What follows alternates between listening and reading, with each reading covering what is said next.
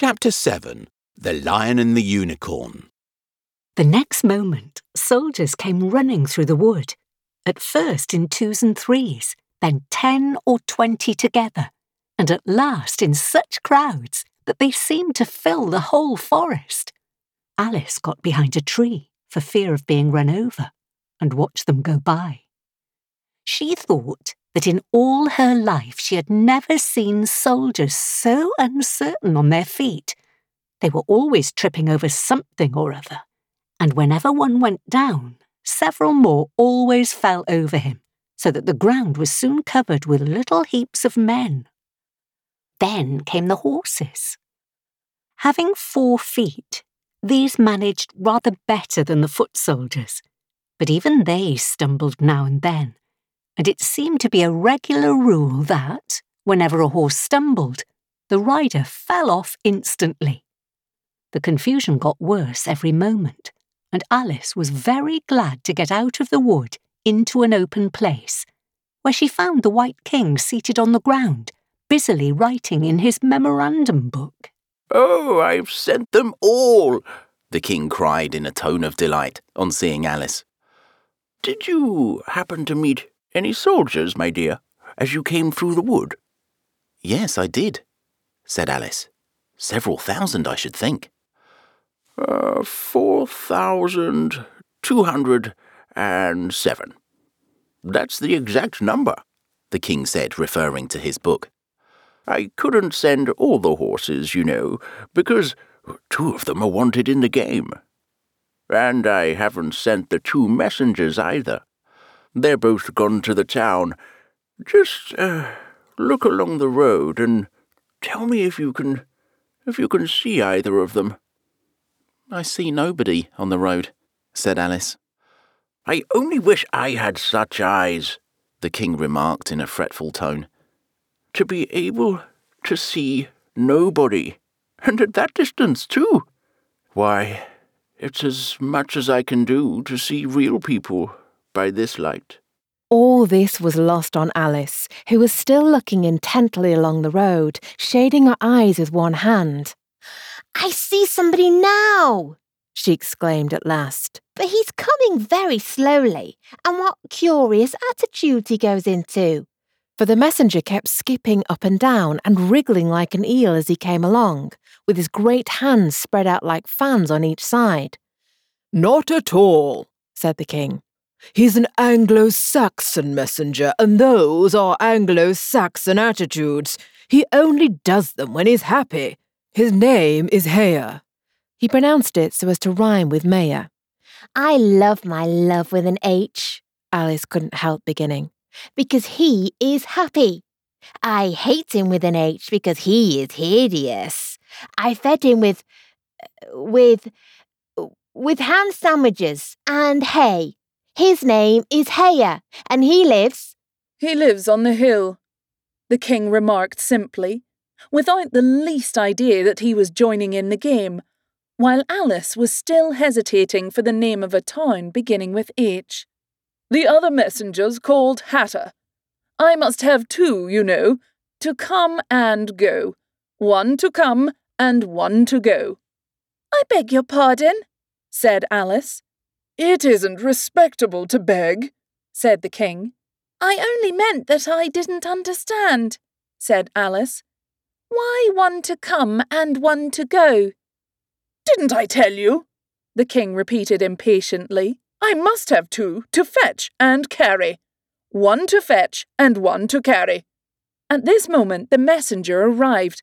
He was far too much out of breath to say a word, and could only wave his hands about and make the most fearful faces at the poor king. This young lady loves you with an H, the king said, introducing Alice in the hope of turning off the messenger's attention from himself. But it was no use.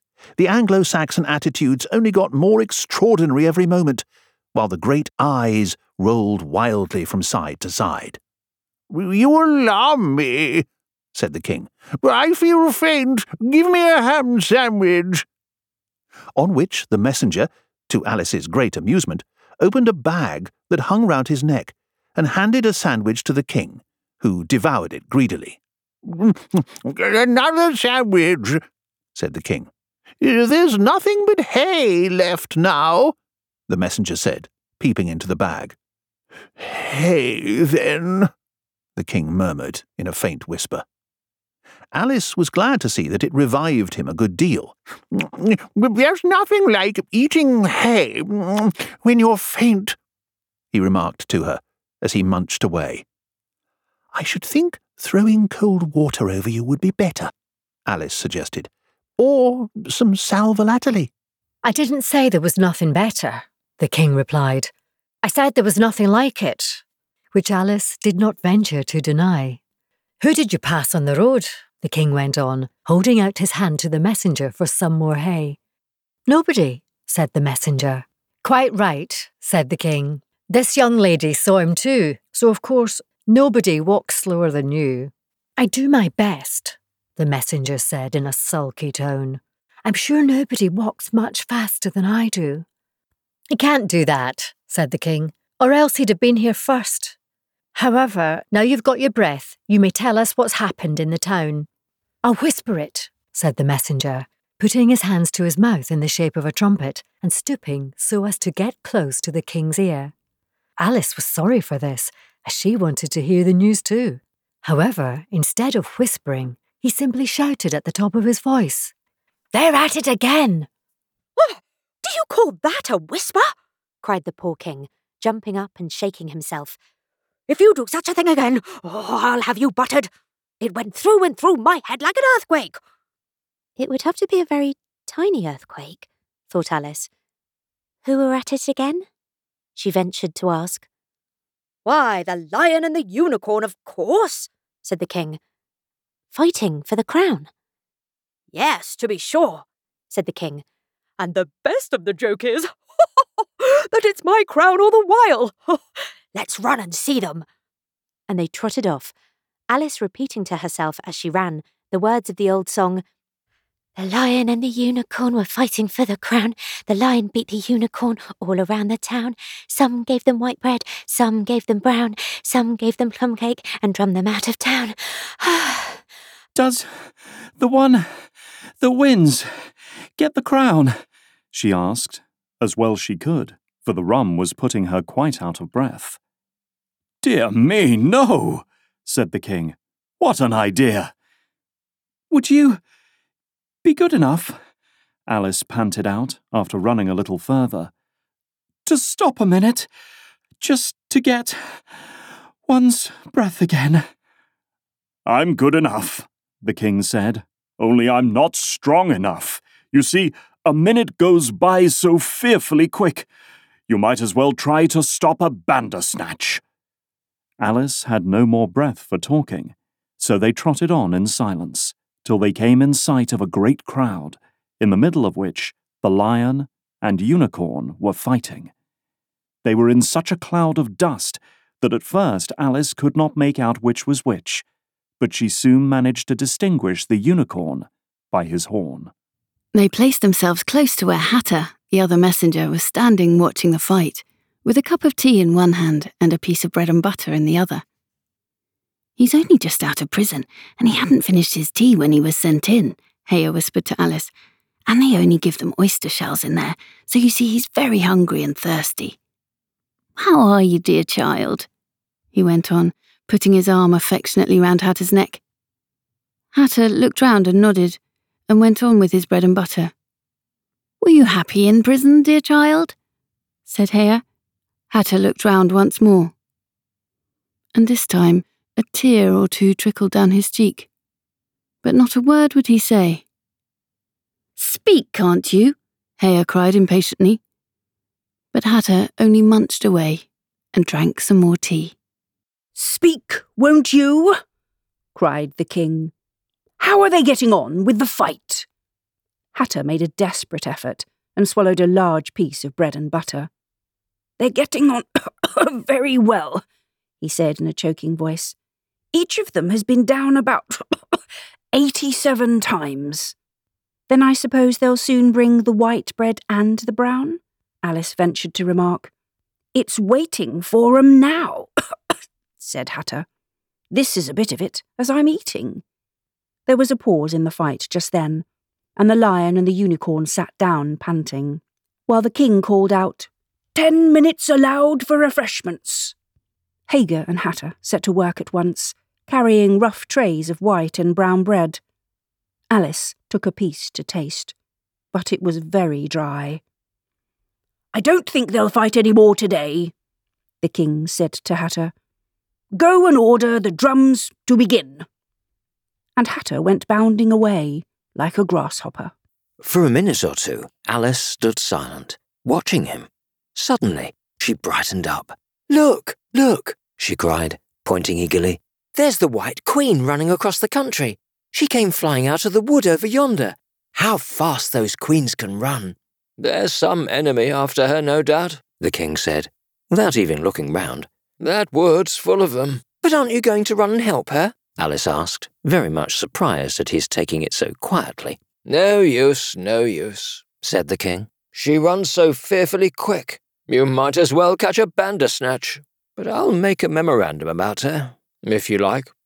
She's a dear good creature, he repeated softly to himself as he opened his memorandum book. Do you spell creature with a double E? At this moment, the unicorn sauntered by them, with his hands in his pockets. I had the best of it this time, he said to the king, just glancing at him as he passed. A little, a little, the king replied, rather nervously. You shouldn't have run him through with your horn, you know. It didn't hurt him, the unicorn said carelessly, and he was going on when his eye happened to fall upon Alice. He turned round rather instantly and stood for some time looking at her with an air of the deepest disgust. What is this? he said at last. This is a child, Haigha replied eagerly, coming in front of Alice to introduce her and spreading out both his hands towards her in an Anglo Saxon attitude. We only found it today. It's as large as life and twice as natural. I always thought they were fabulous monsters, said the unicorn. Is it alive? It can talk, said Haigha solemnly. The unicorn looked dreamily at Alice and said, Talk, child. Alice could not help her lips curling up into a smile as she began. Do you know, I always thought unicorns were fabulous monsters, too. I never saw one alive before. Well, now that we have seen each other, said the unicorn, if you'll believe in me, I'll believe in you. Is that a bargain? Yes, if you like, said Alice. Come, fetch out the plum cake, old man, the unicorn went on, turning from her to the king. None of your brown bread for me. Certainly, certainly, the king muttered and beckoned to Haigha. Open the bag, he whispered. Quick! Not that one. That's full of hay. Haigha took a large cake out of the bag and gave it to Alice to hold, while he got out a dish and carving knife. How they all came out of it, Alice couldn't guess. It was just like a conjuring trick, she thought. The lion had joined them while this was going on, he looked very tired and sleepy, and his eyes were half shut. What's this? he said, blinking lazily at Alice, and speaking in a deep, hollow tone that sounded like the tolling of a great bell. Ah, what is it now? The unicorn cried eagerly. You'll never guess. I couldn't. The lion looked at Alice wearily. Are you animal? Vegetable or mineral, he said, yawning at every other word. It's a fabulous monster, the unicorn cried out before Alice could reply. Then hand round the plum cake, monster, the lion said, lying down and putting his chin on his paws. And sit down, both of you, to the king and the unicorn. Fair play with the cake, you know.